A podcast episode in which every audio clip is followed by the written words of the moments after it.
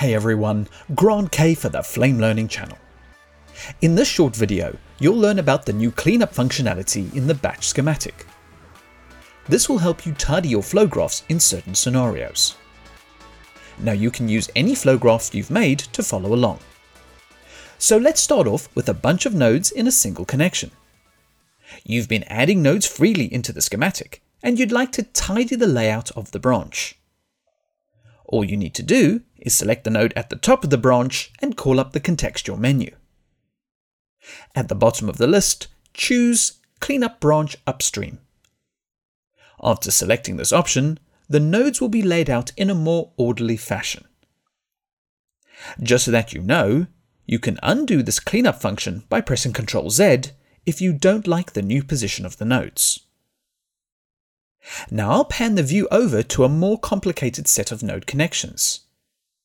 This flow graph is quite messy, and as I'm sure you appreciate, if this work style continues, the flow graph will become incredibly difficult to navigate.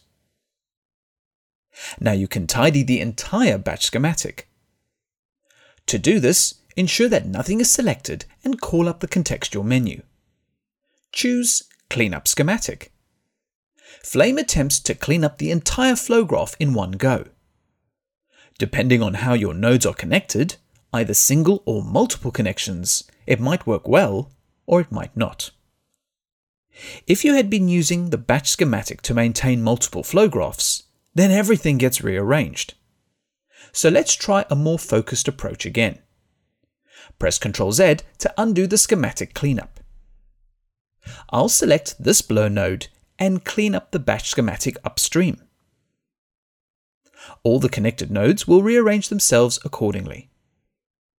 You can now take these nodes as a selection and place them where you want. Next, you can select another part of the flow graph, like this action node for instance, and clean up the batch schematic.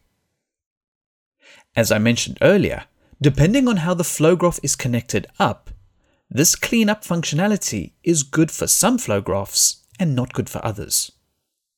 You could try clean up the entire flow graph at once, but sometimes it might be easier to break it down into sections and clean up targeted branches. Finally, you have the ability to assign keyboard shortcuts for cleaning up the schematic and cleaning the branch upstream.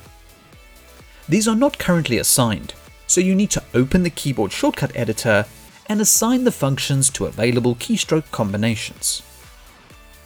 Be sure to check out the other features, workflows, and updates to the Flame 2017 Extension 1 products. Comments, feedback, and suggestions are always welcome and appreciated. Thank you for watching, and please subscribe to the Flame Learning channel for future videos.